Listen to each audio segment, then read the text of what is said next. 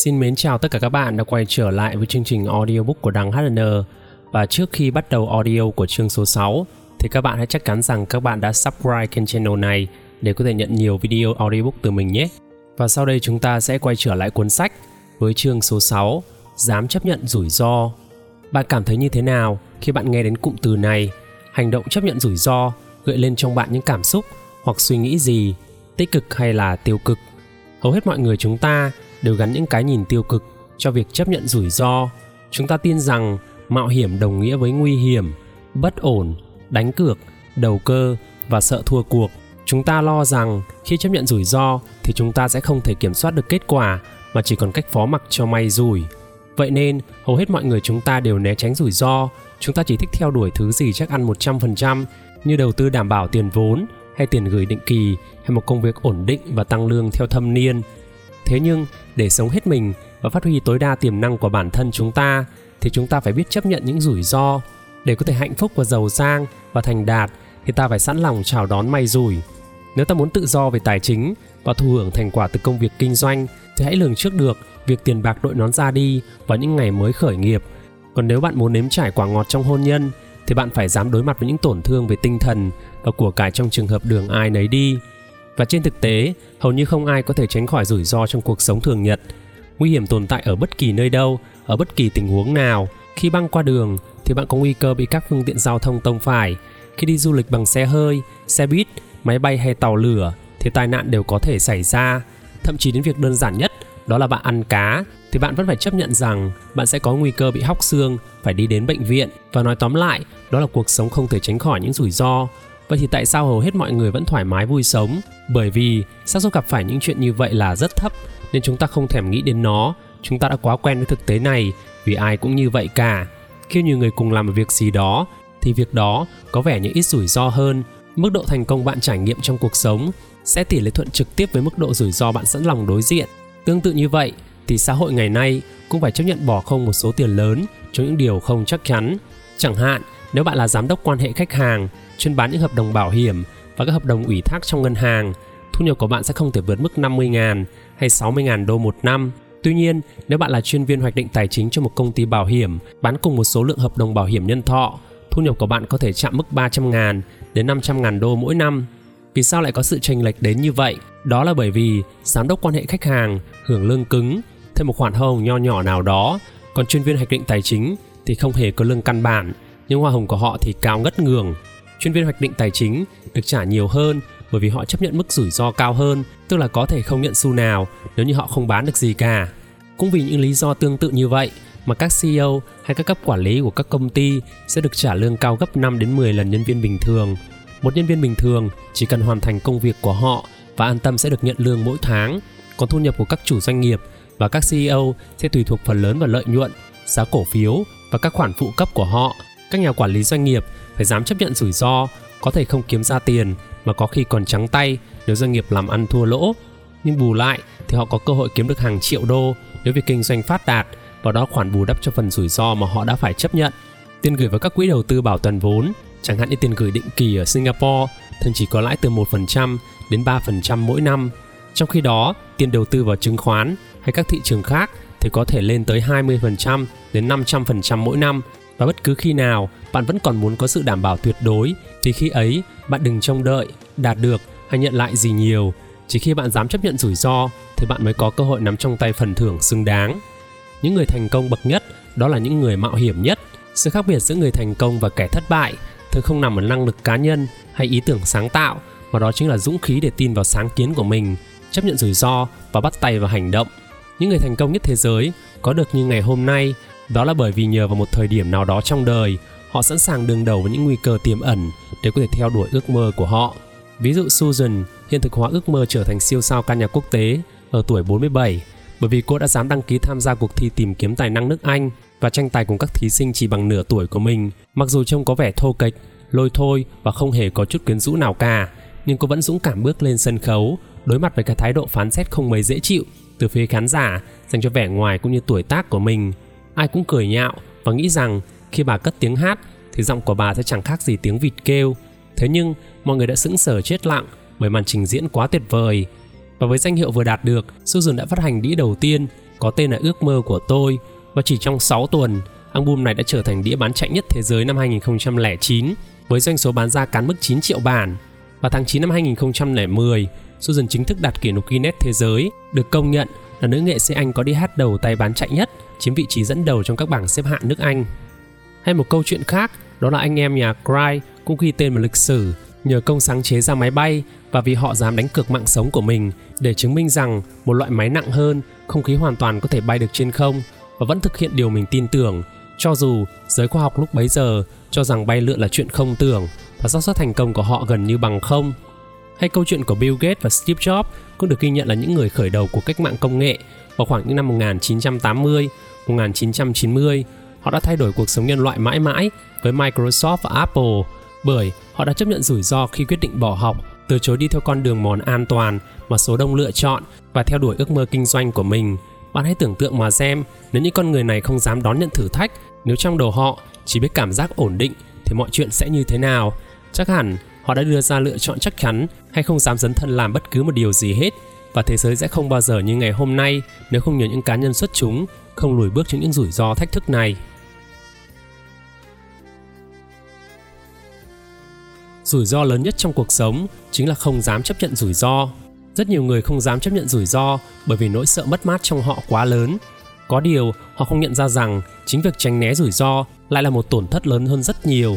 Khi bạn chấp nhận rủi ro thì ít ra bạn tự cho mình cơ hội đạt được một điều gì đó và ngược lại đảm bảo bạn sẽ chẳng thu nhặt được gì cả chẳng hạn nhiều người sợ đầu tư vào thị trường chứng khoán sẽ dẫn đến thua lỗ nhưng họ không nhận ra được rằng về lâu về dài tiền cất dưới gối của họ còn lỗ gấp bao nhiêu lần vì sao? Vì lạm phát sẽ làm đồng tiền mất giá. Một ví dụ, ở Singapore, một vé xem phim trị giá 3 đô vào năm 1990 và đến nay, năm 2011 đã vọt lên 10 đô một lần, tức là tăng gấp 3 lần. Và tôi cá với bạn rằng khoảng 20 năm sau, năm 2031 thì giá của vé xem phim cũng phải hơn 30 đô. Và vị chi, nếu bạn giữ 100 đô trong két sắt thì sau 20 năm, giá trị của nó sẽ giảm đi 2 phần 3, tức là tờ 100 đô của bạn khi đó chỉ còn giá trị khoảng 33 đô mà thôi. Ngược lại thì thị trường chứng khoán nhìn chung có vẻ bất ổn và không thể đoán trước được trong ngắn hạn, nhưng về lâu về dài thì lại rất có lợi. Ví dụ, 100 đô bạn đầu tư vào cổ phiếu vào năm 1990 sẽ có giá trị khoảng 327 đô vào thời điểm này năm 2011 và như vậy bạn có thể kiếm lãi hơn 300%. Vì vậy, nếu hôm nay bạn đầu tư vào thị trường chứng khoán 100 đô, nhiều cơ hội thì giá của nó sẽ tăng lên thành 300 đô hay nhiều hơn nữa trong vòng 20 năm tới. Viễn cảnh này tươi sáng hơn hẳn việc ngồi nhìn đống tiền của bạn teo tóp dần phải không nào? Và theo lẽ thường thì những lựa chọn có tính chắc chắn thì có vẻ an toàn hơn trong thời gian ngắn, nhưng đó chỉ là ngộ nhận. Và thật ra, những lựa chọn bạn tưởng rủi ro hơn, hóa ra lại là an toàn nhất trong dài hạn. Để tôi nêu thêm một ví dụ khác. Ngoài xã hội kia có rất nhiều người chọn cách làm công ăn lương cố định bởi nó an toàn hơn nhiều so với những doanh nhân có nguồn thu không ổn định hoặc kiếm ra tiền hoặc phải chịu lỗ Nói thế thì chẳng phải làm doanh nhân sẽ phải đối mặt với nhiều rủi ro hơn hay sao? Tôi không nghĩ là như vậy. Bởi vì ít ra là không phải trong tình hình kinh tế toàn cầu đầy biến động của thế kỷ 21 như hiện nay. Và là một nhân viên, sự nghiệp và tài chính của bạn đều nằm trong tay sếp của bạn. Và cho dù bạn có chăm chỉ hay trung thành đến mức nào đi chăng nữa thì không có gì bảo đảm được rằng bạn sẽ thăng chức hay tăng lương đều đặn. Và thực tế, càng lớn tuổi thì bạn càng có nguy cơ bị sa thải và một người khác trẻ hơn sẵn sàng đảm trách công việc của bạn với mức lương chỉ bằng một nửa. Tôi đã từng nhìn thấy những vị quản lý 4-50 tuổi sau hơn 2-30 năm cống hiến cuộc đời của mình cho công ty và ở độ tuổi trung niên, những người rất khó lòng tìm được việc mới với mức lương tương tự như vậy. Và tệ hại hơn nữa, số tiền dành dụng được từ lương trong bao nhiêu năm qua cũng chẳng đủ để họ có thể sống hết quãng đời về hưu non còn lại. Chưa kể rằng con cái của họ vẫn đang tuổi ăn tuổi học. Việc bạn rời bỏ công việc nhận lương hàng tháng vốn mang đến cảm giác ổn định để có thể tự bung ra để bán hàng hay rèn luyện để trở thành chuyên gia tư vấn, cố vấn hay khởi nghiệp kinh doanh, nghe thì có vẻ ẩn chứa nhiều rủi ro trước mắt, nhưng thực tế nó lại ít sóng gió hơn sau này và nhiều năm sau trong tương lai bạn sẽ là người nắm trong tay sự nghiệp, khách hàng và nguồn thu nhập riêng, không ai có thể giành mất của bạn được. Bạn quyết định sự nghiệp và tình mình, bạn hoàn toàn biết chắc chắn rằng nếu mình nỗ lực và sáng suốt thì bạn sẽ được tưởng thưởng xứng đáng, bạn sẽ làm chủ tất cả, chẳng phải là như thế an toàn và ổn định hơn hay sao? Một nghiên cứu rất nổi tiếng tại Nhật đã được thực hiện vào năm 1980, đưa ra một câu hỏi cho đối tượng khảo sát, bao gồm các cụ ông, cụ bà ở tuổi gần đất xa trời rằng ông bà ước mình có thể làm được điều gì nhiều hơn trong cuộc sống. Và ba câu trả lời thường được đưa ra nhất đó là Thứ nhất, đó là để lại nhiều hơn cho thế hệ con cháu. Thứ hai đó là chiêm nghiệm bản thân nhiều hơn. Thứ ba đó là liều lĩnh hơn. Và quan niệm rủi ro của những người thành công. Vậy thì tại sao những người thành công lại dám chấp nhận rủi ro hơn những người bình thường? Cũng chẳng phải là họ gan dạ hơn hay sao đó cũng không phải là vì họ sợ thua lỗ nhục nhã hay thất bại mà đó là bởi vì những người thành công có cách nhìn rủi ro khác với những người còn lại. Những người thành công tin rằng có hai loại rủi ro thứ nhất đó là rủi ro ngớ ngẩn. Và thứ hai đó là rủi ro có cân nhắc. Đó là chấp nhận may rủi ngay kể cả khi cơ hội thành công rất thấp và người chơi phải đối mặt với mọi bất lợi. Chẳng hạn như khi bạn mua vé số chẳng hạn xác suất trúng của bạn sẽ là một trên 10 ngàn người. Khi bạn cá cược tại sòng bạc thì cơ hội thắng cược của bạn chỉ khoảng 50% và sòng bạc sẽ luôn có cơ hội thắng mấp mé 53% so với 47% của người chơi. Mặc dù rằng con bạc có thể lâu lâu thắng lớn một lần do may mắn, nhưng nếu người chơi cứ chơi liên tục thì tính đi tính lại, sòng bạc sẽ luôn giành phần thắng. Và những người thành công sẽ không bao giờ chấp nhận loại rủi ro ngớ ngẩn này. Họ sẽ không bao giờ trông đợi vào một thành công hay làm giàu từ chuyện dự đoán, cá cược hay mua vé số cả. Họ biết như thế là không đáng chút nào. Người thành công chấp nhận rủi ro có cân nhắc. Những rủi ro có cân nhắc đó là rủi ro mang lại cơ hội chiến thắng cao, khoảng 80% đến 90% và người chơi nắm lợi thế. Họ luôn là người nắm phần hơn. Những người này biết nếu còn tận dụng được lợi thế thì cuối cùng họ cũng sẽ chiến thắng. Những người thành công biết rằng càng trau dồi kiến thức và kỹ năng ở một lĩnh vực bao nhiêu thì họ càng có cơ hội chiến thắng cao hơn và rủi ro thấp hơn bấy nhiêu. Những người này biết rằng rủi ro phát sinh từ việc họ không biết mình đang làm gì và không chuẩn bị sẵn sàng cho điều đó. Chẳng hạn, việc tham gia đua xe thể thức 1 với tốc độ 350 km/h thì có phải là liều lĩnh hay không? Điều đó còn tùy. Bình thường thì nhiều khả năng bạn sẽ tông xe vào đâu đó mà chết. Nhưng nếu bạn được huấn luyện để có thể lái xe đua với tốc độ cao thì rủi ro sẽ thấp hơn nhiều. Chinh phục đỉnh Everest thì có phải mạo hiểm hay không? Câu trả lời vẫn là còn tùy. Một lần nữa, phụ thuộc rất nhiều vào việc bạn có rèn luyện và trang bị đầy đủ cho chuyến chinh phục mái nhà thế giới hay không. Đối với những người ít kinh nghiệm leo núi thì có lẽ sẽ cực kỳ vất vả. Nhưng đối với một người dày dặn kinh nghiệm thì đó hẳn là một thử thách lớn, nhưng trèo tới đỉnh an toàn là một chuyện hoàn toàn có thể. Vậy thì đầu tư vào thị trường chứng khoán hay bắt đầu kinh doanh thì có phải không biết lượng sức mình hay không? Vẫn là câu trả lời ban nãy, cũng là còn tùy. Đối với phần lớn những người không có chút kiến thức nào về kinh tế vĩ mô và không có khả năng đọc báo cáo tài chính thường niên, biểu đồ chứng khoán thì đầu tư cổ phiếu đúng là liều lĩnh thật. 7% họ sẽ mua nhầm loại cổ phiếu và mất hết số tiền tích góp được. Nhưng ngược lại, nếu bạn chuẩn bị tốt những kỹ năng đầu tư Việc kiếm tiền nhờ thị trường chứng khoán sẽ rủi ro và lời nhiều hơn. Những người thành công chỉ đón nhận rủi ro khi họ biết mình có đủ kiến thức và kỹ năng để có thể giảm thiểu rủi ro đó. Và bạn biết rằng chiến thắng sẽ nằm trong tầm tay khi bạn là người nắm cán. Những người thắng cuộc hiểu xác suất thành công 100% là chuyện không tưởng. Tuy nhiên, họ cũng biết rằng miễn là xác suất thành công đủ cao và nếu họ có kỹ năng quản lý rủi ro thì rốt cuộc họ sẽ là người chiến thắng. Một trong những học viên của tôi đó là nhân viên kinh doanh bảo hiểm rất thành đạt. Hiện tại đang làm cho một công ty hàng đầu của Singapore. Cô đã đạt danh hiệu dành cho 1% nhân viên bảo hiểm hàng đầu thế giới và mỗi năm kiếm được khoảng 300 ngàn đến 500 ngàn đô. Và trước khi trở thành nhân viên tư vấn bảo hiểm, cô là giám đốc của một trong những ngân hàng lớn với mức lương hàng năm cố định khoảng 80 ngàn đô và rất nhiều người cho rằng cô bị điên nặng khi từ bỏ công việc ổn định để theo đuổi con đường bấp bênh của một nhân viên bán bảo hiểm. Bởi nghề này chẳng có lương căn bản mà thu nhập phụ thuộc hoàn toàn vào tiền hoa hồng. Nếu không ký được hợp đồng, đừng hòng có tiền bỏ túi. Mặc dù biết trước nguy cơ bị khách hàng từ chối mua bảo hiểm, nhưng cô vẫn quyết tâm rời công việc an toàn ở ngân hàng. Bởi vì cô nàng này đã có kỹ năng quản lý rủi ro một cách bài bản, cùng với sự hiểu biết về xác suất thành công thì rủi ro sẽ không còn tồn tại nữa. Việc kiểm soát rủi ro là một nghệ thuật xử lý những nguy cơ tiềm ẩn, cho đến khi nào chúng hoàn toàn biến mất. Và cô đã thực hiện điều này như thế nào? Cô biết rằng trung bình cứ 40 cú điện thoại thì cô sẽ hẹn gặp được khoảng 4 người, và trong số 4 người cô đi gặp đó thì cô sẽ ký ít nhất một hợp đồng và với mỗi loại hợp đồng cô ký được thì cô sẽ bỏ tới khoảng 2.500 đô tiền hoa hồng.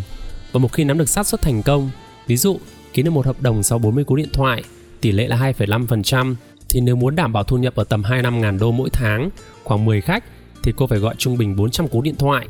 Vậy thì trung bình mỗi ngày cô sẽ thực hiện 13 cú điện thoại, lại gặp từ 1 đến 2 người chỉ cần liên tục theo đuổi con số đó thì cô biết rằng cô sẽ kiếm được thu nhập của mình như mong muốn. Và có gì đảm bảo cô sẽ đều đặn kiếm được 25.000 đô mỗi tháng hay không? Đương nhiên là không. Tháng nào ký được nhiều hợp đồng thì thu nhập của cô sẽ cao, tháng nào cô ký ít thì thu nhập sẽ thấp. Cho dù không ổn định như nhân viên làm công ăn lương, nhưng thu nhập hàng tháng của cô không bao giờ dưới 20.000 đô, thậm chí có khi lên đến 30.000 đô và đó chính là cách những người thành công quản lý rủi ro. Thêm một người thành công dám chấp nhận rủi ro. Tôi có một người bạn có thu nhập trung bình khoảng 20.000 đến 25.000 đô mỗi tháng nhờ vào kinh doanh chứng khoán chuyên nghiệp. Anh ta là một trong những nhà buôn chứng khoán hiếm hoi, kiếm được thu nhập đều đặn từ thị trường này, trong khi hầu hết mọi người đều thua lỗ. Không phải bởi vì anh ta may mắn hơn người, mà đó là kiến thức và kỹ năng phân tích tình hình kinh doanh của doanh nghiệp, cùng kỹ năng đọc hiểu biểu đồ chứng khoán, giúp anh chọn ra được loại cổ phiếu mang về khoản lợi nhuận cao hơn hẳn. Và mặc dù sành sỏi đến như vậy, nhưng không phải lúc nào anh cũng quyết định đúng 100%. Và thật ra, xác suất lựa chọn chính xác của anh tối đa chỉ đạt 60%. 60% lời và 40% lỗ. Nhiều người sẽ thấy rằng như vậy sẽ rất là liều lĩnh, nhưng thật ra anh đã có khả năng quản lý rủi ro theo cách triệt tiêu rủi ro về lâu về dài. Và đó là công thức đơn giản mà anh áp dụng. Mỗi lần anh đầu tư một khoản tiền nhất định, chẳng hạn khoảng 10.000 đô, khi anh thấy lỗ thì anh sẽ bán ra cầm chừng mức lỗ tối đa là 5%. Việc này đảm bảo là mỗi lần anh bỏ tiền ra, anh sẽ không bao giờ bị mất hơn 5%, khoảng 500 đô. Và ngược lại, nếu đợt đầu tư ấy thu lời thì anh kiếm được thêm 10%, tức là khoảng 1.000 đô. Lâu lâu anh trúng lớn và kiếm được khoảng 50% tiền vốn, cỡ vào khoảng 5.000 đô. Nếu anh biết đầu tư liên tục 10.000 đô mỗi lần giao dịch thì khoảng 60% anh sẽ kiếm được 1.000 đô và 40% anh sẽ mất 500 đô. Vậy thì sau nhiều giao dịch khác nhau, lợi nhuận anh thu về đó là 60% nhân với 1.000 dưới 40% nhân với 500 thì anh sẽ có khoảng 400 đô sau mỗi lần giao dịch. Và để có thể kiếm được 20.000 đô mỗi tháng thì anh sẽ cần giao dịch khoảng 50 lần, mỗi ngày từ 1 đến 2 lần. Và một lần nữa, thông qua cách quản lý rủi ro này thì anh có thể tự tin kiếm lời với rất ít rủi ro. Bạn hãy thay đổi cách nhìn của mình về rủi ro. Nếu bạn muốn tạo ra những thay đổi lớn trong sự nghiệp, các mối quan hệ, tài chính, thì hãy tích cực hơn trong mạo hiểm có cân nhắc bằng cách trao dồi những kiến thức, kỹ năng cùng các phương pháp quản lý rủi ro khôn khéo thì bạn sẽ thấy rằng việc đón nhận rủi ro thật ra chẳng có gì gọi là liều lĩnh cả. Trên đây chính là chương số 6 trong cuốn sách Chiến thắng trò chơi cuộc sống, dám chấp nhận rủi ro. Và ở cái chương số 6 này thì mình muốn chia sẻ thêm với các bạn một cái điều như thế này nhé. Ví dụ như là, là khi bạn có một cái ý tưởng hay bạn có một cái việc gì đó bạn muốn làm chẳng hạn đúng không? Thì là nếu bạn làm cái đó thì cái khả năng thành công và thất bại của bạn là có đúng không? Còn đối với những cái người mà người ta không làm ấy thì chắc chắn người ta không thể thành công nổi thì cái điều đó là các điều mà mà mọi người nên hiểu đó là cái điều lẽ rất là dĩ nhiên của cuộc sống dám chấp nhận rủi ro dám chấp nhận những cái đó để mà chúng ta có thể làm những thứ mà chúng ta thích. Mặc dù nhiều khi mà mọi người xung quanh là luôn có thể là đứng xung quanh nói rất là nhiều thứ, nhưng mà nếu mà các bạn phải hiểu là nếu mà mọi người không làm ấy, thì mọi người sẽ không bao giờ có được cái kết quả đó được. Cũng tương tự như là nếu bạn muốn có những thứ mà bạn chưa bao giờ có, thì bạn phải dành thời gian để làm những thứ mà bạn chưa bao giờ làm. Thì cái này là cái mà mình chia sẻ thêm ở cái chương sách này của cuốn sách. Thì chúng ta sẽ cùng gặp lại nhau trong chương số 7 của cuốn sách này nhé. Hẹn gặp lại và cảm ơn tất cả các bạn rất nhiều còn một điều nữa, nếu các bạn thấy audio của mình hay thì cố gắng làm sao để chia sẻ thêm cho những người bạn của các bạn biết được, để chúng ta có thể là trò chuyện với nhau được nhiều hơn. Và nếu các bạn có ý kiến để góp ý gì thêm đối với mình thì có thể qua facebook mình facebook.com gạch chéo đằng hr3 cảm ơn tất cả các bạn rất nhiều. Xin chào và hẹn gặp lại.